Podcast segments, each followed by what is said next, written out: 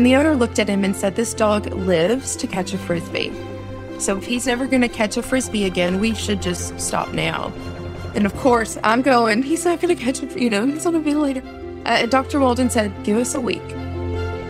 Welcome to Dog Cancer Answers, where we help you help your dog with cancer. Hello, friend. We think of veterinary oncologists as being the key players in our dog's cancer treatments, and of course they are. But there are other people on our dog cancer care teams that are really, really vital and actually do a lot of the work. Those are veterinary technicians. They're licensed or registered or certified, depending on the state that you live in. And they do all sorts of things from blood draws to anesthesia to running radiation machines. And they are very skilled, highly educated, and important members of the team.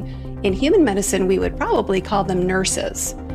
To talk to us today about what it's like to be a vet tech and what you should expect from your vet tech is Jenny Fisher. She is a registered veterinary technician and she's also a veterinary tech specialist in oncology. There's only a few of them, and uh, there should be a lot more. And I think you'll see why as we get into this little longer conversation with Jenny Fisher, why these very, very powerful people are so important to our dog's well being and care, especially while they're receiving cancer treatments. Jenny Fisher, thanks for joining us today. Hi, how are you? I'm very well. How are you? I'm doing good, thanks. It's already getting hot down here, so I'm missing a little bit of cooler weather, but such is to be expected. Yes, that's what happens in your neck of the woods, isn't it? Absolutely. so tell me about the letters behind your name, because you have a string of letters behind your name. I am an RVT, so registered veterinary technician, and then I am a veterinary technician specialist in the area of oncology. So that's being a registered technician and then an additional education process, experience process. Uh, you have to go through kind of like a, a vet tech residency program per se. And then you go through an application process. That application has to be accepted. And then you are allowed to sit the national exam.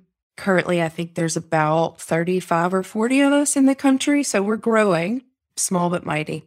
That's small, though. That sounds very small to me. It is. It is. You know, um, that the specialties within our academy, um, the total members, including oncology, internal medicine, large animal, and a couple of others, is about 300. So bigger a little bit, but certainly our smaller academies like neurology and oncology are a little bit smaller. Yeah. So one of the things I wanted to talk to you about, because we really wanted to talk today about how the all of the different people who are in a veterinary practice work together to help a dog who comes in for cancer treatments. And I know there's a lot of different levels of experience and training. And an RVT and a LVT in some states, licensed veterinary technicians, are all people who've gone through a training program and been certified. Am I correct in that? That is correct. And I'm so okay. glad that you were bringing that up because certainly as a profession, we need to talk about things like, you know, having some title protection and really educating the public mm-hmm. on the other credentialed professions within the veterinary field. So thank you for doing this. Yeah, absolutely. I think a lot of times as just as listeners of the show, I know as a layperson, I bring my dog into the vet, somebody takes them, somebody does something, and I don't know who's in the back and who has what credentials. And that's state to state too, right? It might vary depending on where you live. Absolutely. So the uh, state practice acts can vary between state to state, which is also very frustrating because you may have some legal skills that you're allowed to do in some state, but say you move and that might not be the same thing. So it is different based state to state. And, and from the point that you walk into the door at your veterinary hospital, there are specific jobs that each one of the members have. And without every single one of those positions, those hospitals could not run the way that they do. So it's, you know, I think so many times we focus on the veterinarians or even the technicians, but the veterinary assistants, the customer support staff, the managers of the hospital, all of those support services are truly the kennel staff. Oh my goodness they truly support the heart of the hospital. So the practice manager, that seems pretty straightforward. That's a person who's more on the business side of things, making sure that everything's running smoothly from a business perspective. Correct. But I'm interested in the difference between assistants, techs. You mentioned kennel um, assistants. Yeah. So, you know, our customer support representatives that sit at the front, which are our first line, right? They know everything. Mm-hmm. Uh, and then our veterinary assistants, the way that those are separated is a true veterinary technician has a license to practice. So that means that they've graduated from an AVMA accredited program as well as passed a national exam. So they also have a medical license within that hospital. They also have a higher level of education when it comes to specific pathology, physiology, safety, even. So a much more specific type education. Now, I have worked some of the best veterinary assistants that have been called, and we've called veterinary technicians through the years that have learned what they do on the job. And the hospital cannot run without them. But technically, their official term would be a veterinary assistant in those states that do have that title protection. And, and as you mentioned, that title varies from state to state as well. So, you know, I live in Louisiana now. I'm an RVT here.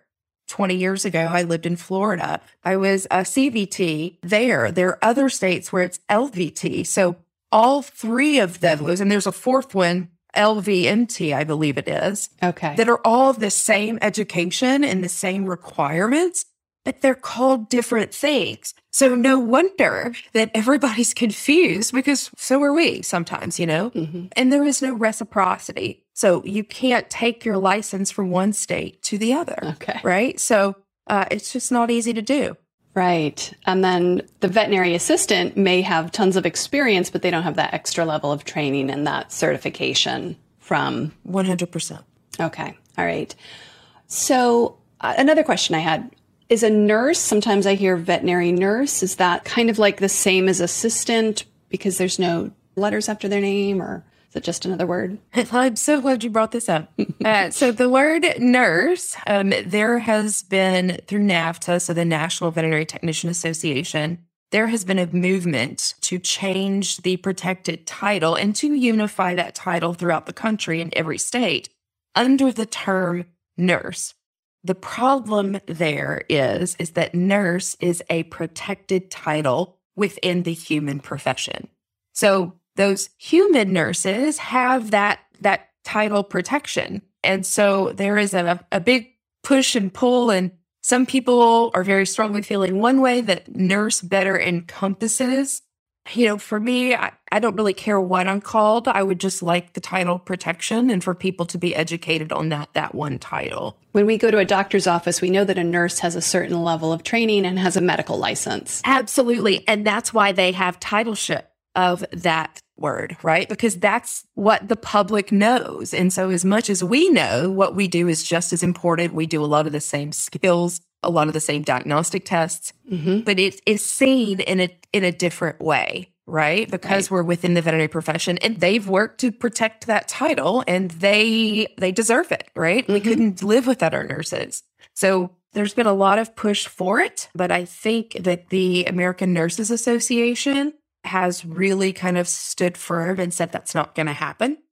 So, you know, hopefully we can shift gears and, and maybe, you know, just really work on educating the public that there is a difference between a veterinary technician, there are multiple titles, and a veterinary assistant is not a credentialed or licensed to practice person within the hospital. Does not mean they are not vital and we need them. We need so many of them, but that is the legal difference there. Right. And then in terms of a practical everyday, I'm taking my pet to the vet.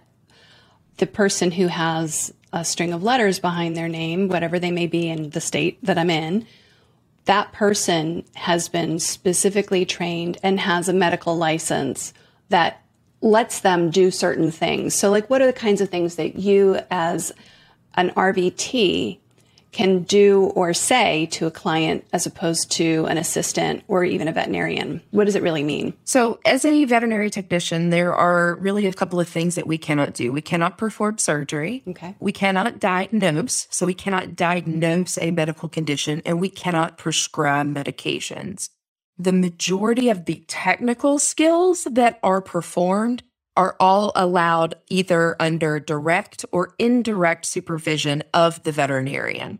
So things like blood draws, uh, cystocentesis, collecting urine with a needle through the abdomen, guided by the ultrasound or not, performing radiographs and x-rays, assisting in surgery, performing anesthesia, the majority of credentialed veterinary technicians is where they spend a lot of their time or anesthetizing the pets mm. that come in while the doctor or surgeon performs the surgery. So, you know, a lot of times that's that's not a DVM running that anesthesia. And that credentialed veterinary technician is well within their scope of practice as long as it is in their their practice act that that is within their capabilities. Um, and we do it very well. Uh, well, obviously, I mean, most dogs do well with surgery in general. Absolutely. Right? Absolutely. they come back to you, and that's what you want. Well, that's the goal 100%. right. Yeah. Right. So it's a really important role in the hospital. Yes, it is. I have wondered about why there are so few VTS oncology techs. Why are there only 35 of you at this time? Right. Right. When I got mine in 2015, I was number lucky number 13. Really? Yeah. So so it has grown, but certainly not as much as we would like to. And you know, when I came into cancer medicine, it was not something I was felt like I was born to do, driven to do. I honestly took a, a, job at the university at the veterinary school in the cancer treatment center there as their head oncology technician, well as an oncology technician, and then and then moved up to their head oncology technician but I did it because it was great pay and great benefits as a technician, right? Mm-hmm. And within my first week of work, I met a patient who changed my life. Really? Yes, absolutely. Um, and I lecture about him. He's in every, and I'm getting goosebumps every time I talk about him. Um, but he changed my perception. He changed my thought. He changed my life. He changed how I practiced as a veterinary technician, and he changed how I lived as a person. Oh, well, then you have to tell us the story. Absolutely. um, so, so his name was Bear. He was a chocolate Labrador.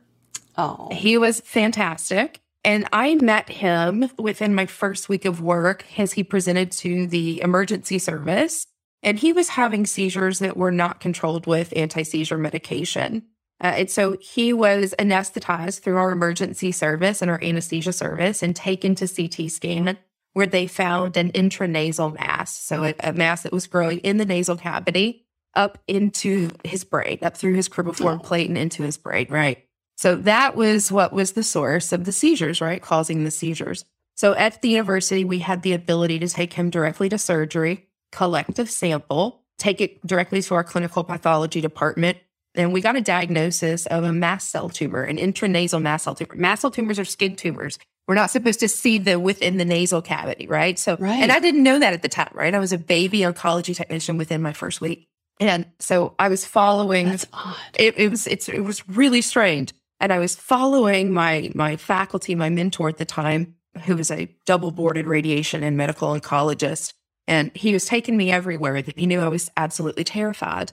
And so as we were in the clinical pathology lab, we hear an overhead call oncology to ICU staff. Mm. And if you've ever been in a hospital, that stat call is, is something has arrested, either respiratory or cardiac arrested. Uh, and we get into the ICU and he has uh, arrested, respiratory arrest, and was placed on a ventilator. And uh, it was heartbreaking. Uh, it was absolutely shattering. As a baby technician who had been in general practice through school and all of my my under career, to see this whole new life of medicine, the ability, the capability to even put a pet on a ventilator was just mind blowing to me. My boss took me into the room with the owner who was like six feet tall. I'm very short, very tall guy. And he was sitting with his head down looking at the floor. And my boss you know, said, Come on, you're coming to talk in the room with me. So I literally tried to melt into the wall as much as possible. And Dr. Molden says, This is what we have. We have an intranasal tumor.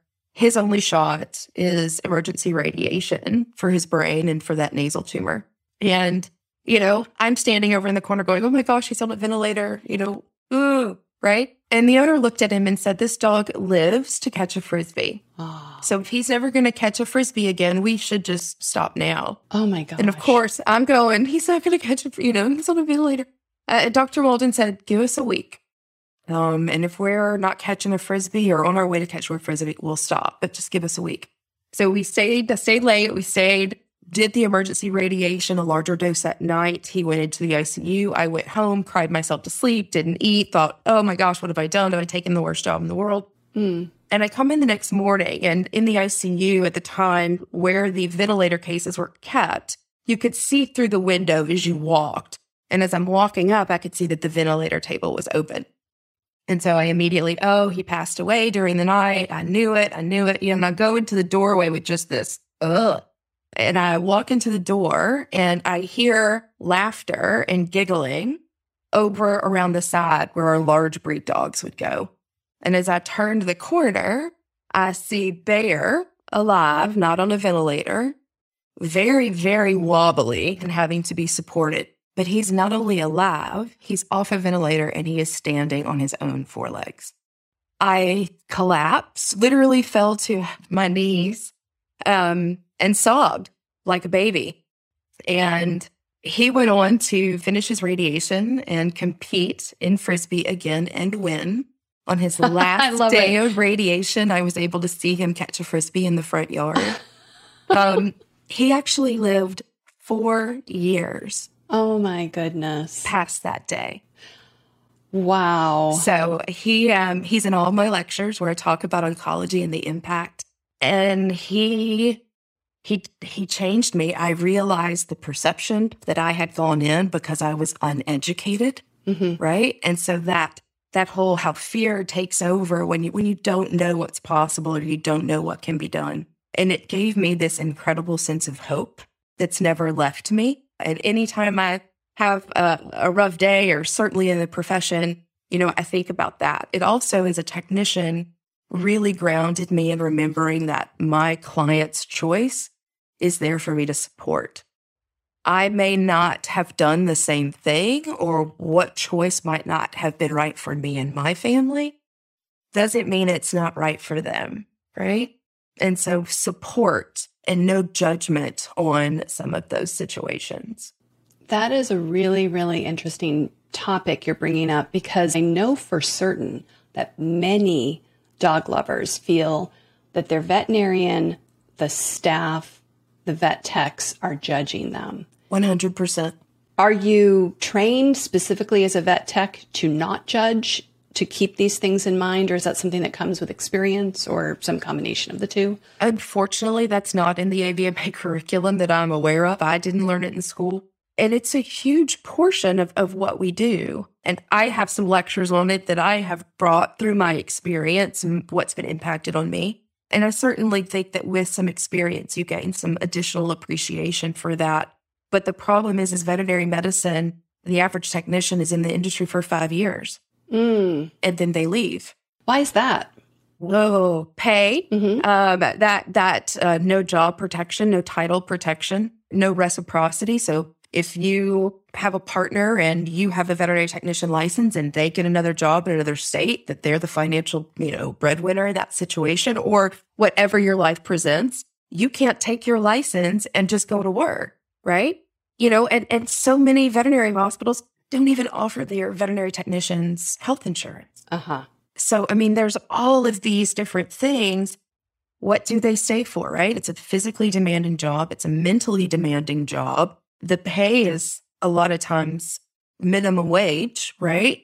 Certainly, if they're not credentialed, a veterinary assistant is probably making somewhere in the area of minimum wage. Wow. And it's just not sustainable. So they get out and they go back to school or they go do other things. And a lot of them don't go back to veterinary technician school. Unfortunately, they go to human nursing school Really? because they want to take that knowledge and that draw for that help and that that nursing aspect that those nursing skills but they don't think that they can make a living in the clinic on that wage as a veterinary technician Wow. So, what are some of the physical demands and the emotional demands that you mentioned that are that are tough on techs? The physical demands, obviously, large breed dogs, even smaller animals, right? You can get bit, you can get seriously hurt, Mm. as well as chronic radiation exposure. If you're working with chemotherapy, there's chronic hazardous drug exposure, right? All these different kinds of safety aspects, not just on your physical body, the mental body, where we do see a lot of loss. You know, in the human profession, humane euthanasia is is not um, a thing in the states. I'm not sure, but it's it's certainly not widely recognized here in the states. Right. And within the veterinary profession, that is something that we readily have available and we readily do to ease suffering. So we see a whole different side of that. And I think that's also a judgment space, right? When an owner can't do that and the staff is, oh, I, I don't see how they can't do that. They don't know euthanasia like we do. They don't know the peace that it can bring for the physical body, right? So you're saying that the staff might think that somebody should euthanize earlier than they're choosing to. Correct. That might be a judgment they're passing. Correct. It is certainly something that I think has happened and that we all need to work on. And that whole just supporting the pet parent and what the pet parent chooses is what we support and what we do our best at. Our job is to take care of that patient, support our physicians, and that doesn't include judgment.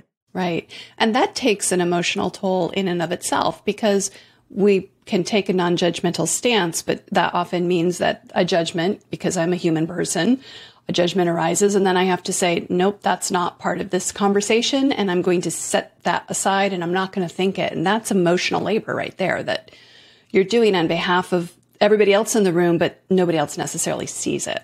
Absolutely. You know, also, you know, with just with the amount of loss as well, you kind of have that trauma um, that you're experienced to, and then you relive that trauma, right? Hmm. Every time you have to Hmm. go through that. So it's a very emotionally taxing profession for sure.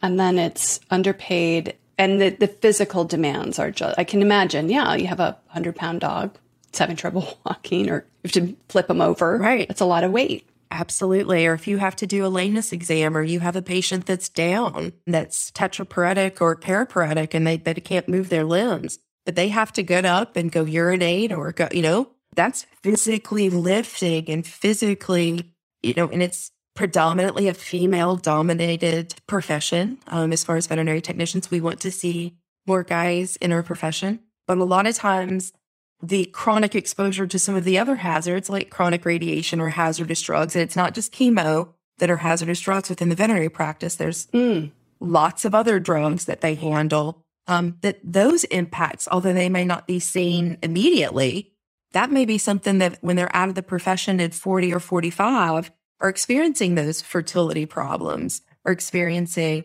nodules or masses in their thyroid glands. So even though a lot of that concern and danger is immediate, like the lifting and dogs, some of it, they're not going to see potentially the effects of that until 20, 30 years down the road. do we have any statistics on what kinds of exposure tend to show up later in health conditions in humans who worked in the veterinary field So we don't have that data on the veterinary component specifically, but we mimic the human data um, because the jobs and the drugs are exactly the same. right So we can anticipate that we're going to see the same type of results. Uh, and there is absolutely uh, reported leukemias, blood cell cancers, lymphoma reported from chronic handling, chronic miscarriages, fertility issues, all of those things that can be long term effects of human healthcare workers that are handling or doing those same tasks. So when we are sitting in the waiting room and our dog's in the back, and that person comes out with our dog and says, He did great. She did fine. She's a little woozy. There's a ton of things that have happened in that person's life in the past half hour, two hours, four hours that we have no idea. 100%. And you may not know that there is two pet parents saying goodbye in two exam rooms that they're working with. You may not know that a patient who they've been working with for a week just crashed in the back and they're having to call those pet parents and say goodbye to this pet that they've been taking care of for a week. So all of that compilation, right? And adding and adding and adding really makes it, you know, not worth staying for a lot of people, certainly if they're not going to be paid well enough to live and feed their families. Yeah. You just mentioned calling pet parents. I know that's something I often hear complaints about. Like the veterinarian didn't even call me. I just had to talk to some staff assistant. And, you know, I, I feel both sides of that. And on one side, they are probably so busy that, that that doctor may not have time to do that. Doesn't mean that your time is not worthy. Your pet is not just as important, right? Right. I would recommend to the pet parent, ask who you're speaking to. Ask them if they are a credentialed veterinary technician, right? Let them know that you know there is someone else in that practice who has the medical knowledge about what's going on and can very likely give you a very accurate update within their abilities to do so. Mm-hmm. And so that knowledge is power for the pet parents, right? Knowing that that there is someone else hopefully in that hospital that they can go to. You know, I am also a stickler for if a pet parent feels like they are not getting the communication that they deserve, as long as they communicate it in a very nice way, it may not happen within 5 or 10 minutes, but I promise you, if your pet is in the hospital, no news is good news. Mm. Like if they are not calling you 15 times a day, that's because they're not feeling like they, they have to call you enough because things are probably stable and going well. But if you need more communication, ask for it. You are your pet's best ally, 100%. So standing up for their needs is absolutely what those pet parents should be doing if they don't feel like they have enough information. Yeah. And sometimes it seems to me, speaking to a vet tech such as yourself, is actually like a, a veterinarian sometimes doesn't have the layperson lingo as dialed in as someone who is doing more specific client care. Where you actually are more experienced talking to people and explaining things in plain language. Absolutely. You know, I hear technicians all the time and we talk about transitioning to other sides of the industry and they always go, Well, I'm not a salesperson. I could never sell anything. And I'm like, Well, but you really are. because didn't you talk to that owner about heartworm prevention, right? Ah, yeah. It's a it's a product, but it has its benefits that are very important and you know the needs, the the reasons, right? Mm-hmm. So all you have to do is educate someone on something that you believe in and the reasons and the education, that education takes that fear out of that component and really gives them the information to feel solid on their choice. So those people can have such an impact on those pet parents as well, just being there for them. You know, a lot of times you might be able to get the veterinary technician on the phone two or three times more than you might get the doctor. So start calling, asking for them specifically. And if you have a specific question for the veterinarian, say, I have this specific question. Can you relay this question and get me that answer? And use them to help communicate those questions.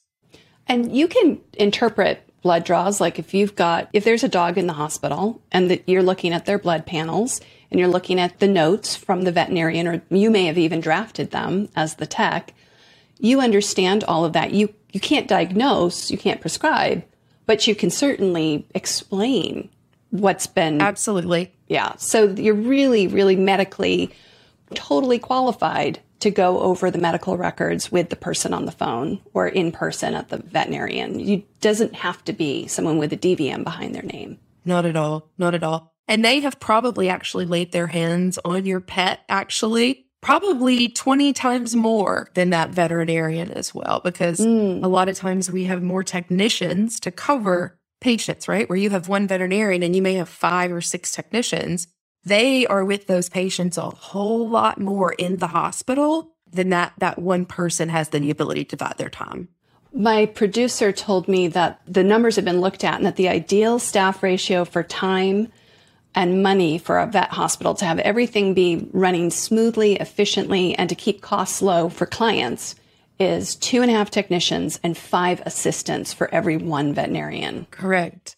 It's mind blowing, right? That's mind blowing. That's a lot of people. It is. That's those spokes in the wheel, right? Right. The whole point of this and showing how that wheel does not run without all of those people and without even two of those assistants, you can see how your efficiency is going to go down, your time management's going to go down, um, especially if you're at the same volume.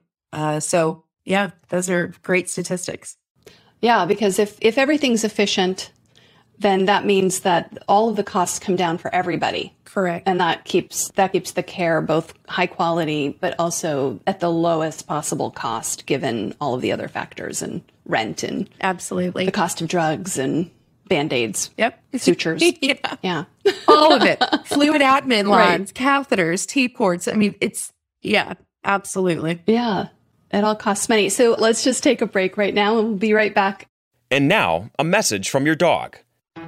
Oh, every day with you is like a day at the beach, and I want as many beach days as possible. Oh, I want to run. I want to sniff. Ooh, I want to find a good stick to carry. Ah, I want to roll in the grass. Oh, and warm my belly in the sun. Oh, I want to walk with you, run with you, sleep with you, eat with you. And when I eat with you, I want Everpup. The green, grassy beef liver smell wakes my senses. Oh, you may not realize this, but it tastes like homemade gravy.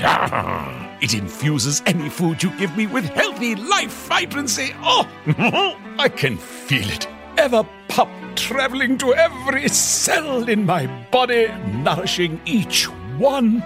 I'm so grateful to be your dog and for the Everpup you give me. So now that you know what your dog wants, get Everpup, the ultimate dog supplement. Everpup is available in select pet shops and on Amazon. But to get the best price possible, join the Everpup Club at everpupclub.com, where you'll get your first jar for just $8 with free shipping anywhere in the US. Go to everpupclub.com and use the discount code DPN. That is everpupclub.com. Everpup every day. If your dog has cancer, you need to get a copy of the best selling animal health book, The Dog Cancer Survival Guide. Because no matter what you've heard, there are always steps that you can take to help your dog fight and maybe even beat cancer. At nearly 500 pages, this comprehensive guide is your complete reference for practical, evidence based strategies that can optimize the life quality and longevity of your dog. It's written by two of the most respected names in dog cancer full spectrum veterinarian Demian Dressler and veterinary oncologist Susan Ettinger. With the Dog Cancer Survival Guide, you'll learn everything that you need to know about conventional treatments, surgery, chemotherapy, and radiation, including how to reduce their side effects.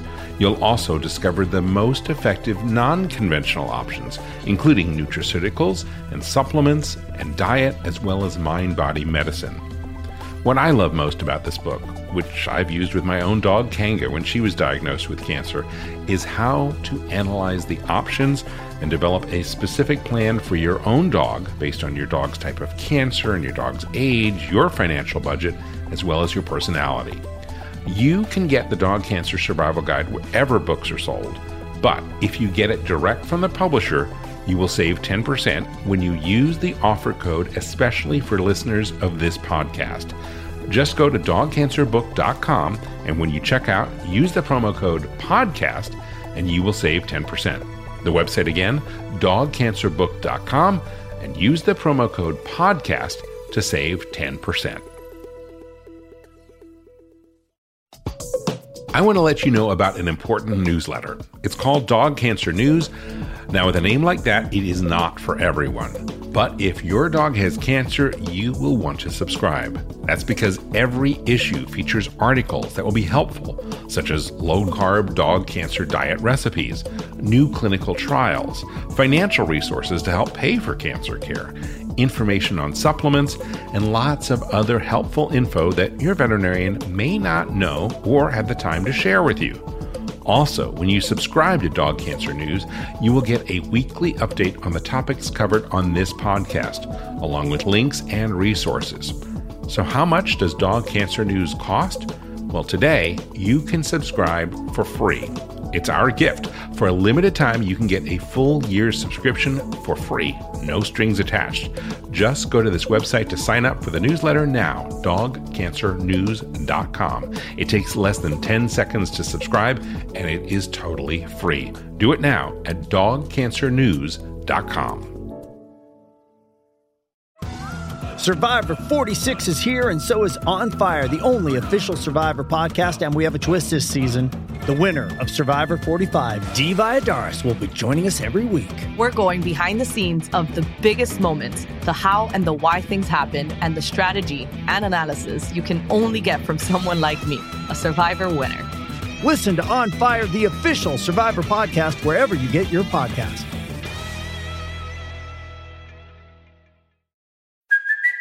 Hey, it's Kaley Cuoco for Priceline. Ready to go to your happy place for a happy price? Well, why didn't you say so? Just download the Priceline app right now and save up to 60% on hotels. So, whether it's Cousin Kevin's Kazoo concert in Kansas City, go Kevin, or Becky's Bachelorette Bash in Bermuda, you never have to miss a trip ever again. So, download the Priceline app today. Your savings are waiting. Go to your happy place for a happy price. Go to your happy price, Priceline. My last question for you is just what goes into becoming a tech? How long is that program? What's the training like? So there are two year associate programs and there are some four year bachelor programs as well. Wow. I did a two year program. There were no bachelor's programs at the time when I went through school in the late 90s, but they do have the two year and four year degree. And they have to be an AVMA accredited program. And then once you graduate from that program, you can sit the VTNE, which is the, the licensing exam. Okay. And that's a national licensing exam, but the individual states give you the license. That is correct. So there is one state that you take a test, but each individual state can add in a subsequent test. Most of the times they do a practical exam where you have to walk in, look into a microscope, identify a parasite, look at a blood cell. So they will have that standard test, but then in their state, you have to pass their test if they have a subsequent test in order to be licensed within their state. Does that make sense? It does. So that's, and that's one of the ways that they say, oh, well, you're registered in Louisiana. That's very nice. But we're in Florida and we have different tests. And we have different regulations. Correct. Different things we need you to do. Yes. So if you're licensed in one state, is there, I know there's no reciprocity, which would mean that you can immediately get licensed in another, but is there like a way you can skip things and just take the test and get a new license or? I'm not specifically sure, actually. The AAVSB, that's the Board of Veterinary Exams, they would know that information specifically. There are a few states that do have a kind of a reciprocity program where you come in and you may do schooling at, at, an area where they've set up some type of education center or a program or a certificate process. And once you complete that, then you are allowed to sit for the VTNE to get that to get that license. So for those technicians that have worked in the field for so long that we want to retain that they're lifers but they've never gone to school, they should look for some of those programs because depending on the state that gets them the ability to go ahead and take that VTNE, which with the education they may well pass. But I'm not sure what those states specifically are, but all of that would be on the AAVSB website. Okay. So I do actually have one more question. Just specifically when it comes to cancer treatments, what is a veterinary technician, an RVT or LVT, CMT, CBT, or CVT? So confusing. CVT. I used to be a massage therapist, so CMT would be the massage therapy license. What is the thing that they can do in cancer treatments specifically? Are they administering chemo? Are they positioning the dog for radiation, doing the anesthesia? What kinds of things are they in charge of? It's an excellent question. So, a typical day in the life of an oncology technician. So, I would admit the patients, so talking to the owner, getting the update, the history, any medications that need to be refilled, take the patient to the back, perform my initial physical exam. So, look for any new lumps and bumps. If there needs to be any blood work collected, go ahead and collect that blood work. If the patient has a new mass, I will aspirate that mass I will go ahead and look at it underneath the microscope to make sure that that is diagnostic or not diagnostic so we can submit it mm. to clinical pathology where they have an accurate sample. I can perform bone marrow aspirates. We also prepare and deliver chemotherapy. Wow. So that's one of the things I train specifically on uh, and do lots of education is how to handle that because you're not taught that in veterinary technician school, right? So that's one of those those extra areas, but that they're certainly um, going to be exposed to. My primary job was over the radiation safety area. So I anesthetized daily radiation therapy patients, as well as positioned them for radiation therapy with the radiation oncologist. I performed portal imaging reviews, so making sure that positioning was accurate and that it was where it needs to be. I would actually be the one that would deliver the radiation. So, oh, wow. Actually run the machine, hit the beam on machine. Uh, we also did machine maintenance that was allowed by the physicists that we were trained to do, you know, as well as injectable radiation safety. So, working with things like I 131 or technetium. So, all within that, that radiation umbrella. So, oncology specifically is a huge area where veterinary technicians can utilize their skills and where they are doing so many more skills than they ever thought possible. But it is such a small niche. There's so few of us. Right. How many do you think there should be? Oh, goodness. Uh, let's see. How many board certified oncologists are there currently? I think 400. I think 400, yeah. So when you think about those statistics that you looked at just a little bit ago, and then think about. We need two and a half for each one of them. So we need like a thousand techs. Okay. We're working on it. All right. 35. we're, we're working there. on it. yeah. well, uh, this has been such a delightful conversation. I want to have you back to speak more specifically about what it's like to go into a radiation session and what that's like for the dog and for you behind the scenes so that we're less in the dark. Absolutely. I would love to. Okay, wonderful. Well, thank you so much, Jenny Fisher, for joining us today. Thank you so much. I uh, appreciate it. I apologize for the early technical difficulties, but we veterinary technicians, we never give up. That's right. We get it worked out. So um, thank you so much for having me. Um, and I have actually been following Mr. James uh, since the days of Maui. Oh. Since that time. So it was a really nice full circle to come around and kind of meet you guys and, and be a part of this. Oh, that makes me so happy. Yes, we know there are many, many people who've known James in a lot of ways, but that's the best one when they've read. Yep. Yeah. Thank you. I remember the days of Maui. So yeah. imagine the life impacts that you didn't even know Maui was making and what it went out and did in the world. So keep doing good work. Thank you so much, Jenny. That was so lovely for you to say. You're welcome. You're so welcome. Oh, I'm all verklempt now. Okay. Thanks again for joining us. You're so welcome. Have a great day. And thank you, friend, for joining us today and listening to this discussion. I hope you found it as helpful as I did. It's really important that when we go to the vet, we remember that not only the veterinarian holds a medical license, but many other people in his practice may as well. They can do all sorts of things, and they are perfectly qualified to speak to us about all things medical. And when we have questions, those vet techs might be even a little bit more able to answer our questions in plain medical language than the veterinarian is. So let's make sure that we pay attention and use them because obviously they are really doing a lot of work behind the scenes on behalf of our dogs, and we are ever so grateful to that.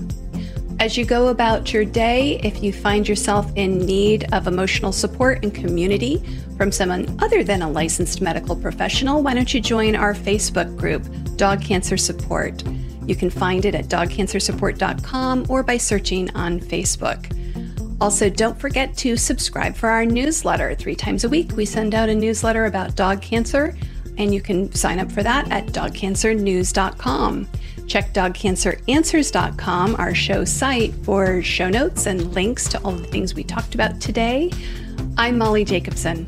For all of us here at Dog Podcast Network, I'm wishing you and your dog a warm aloha.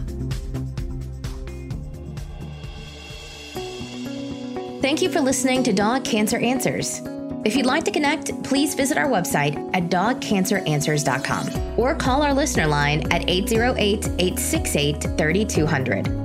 And here's a friendly reminder that you probably already know this podcast is provided for informational and educational purposes only. It's not meant to take the place of the advice you receive from your dog's veterinarian.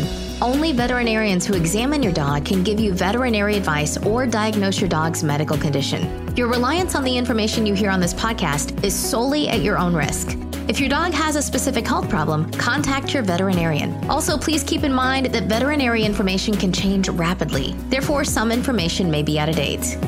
Dog Cancer Answers is a presentation of Maui Media in association with Dog Podcast Network. Does the act of taking paper to pen and writing help to heal a broken heart after your dog dies? Sheila Cooperman says yes. She joins us on Dog Cancer Answers to tell her true tale about Tucker, her dog who died last year from lymphoma. Sheila shares how writing about him is helping her heal not only from his loss, but from other heartbreaks as well. That's on Dog Cancer Answers. Get it wherever you get your podcasts and at dogcancer.com slash podcast.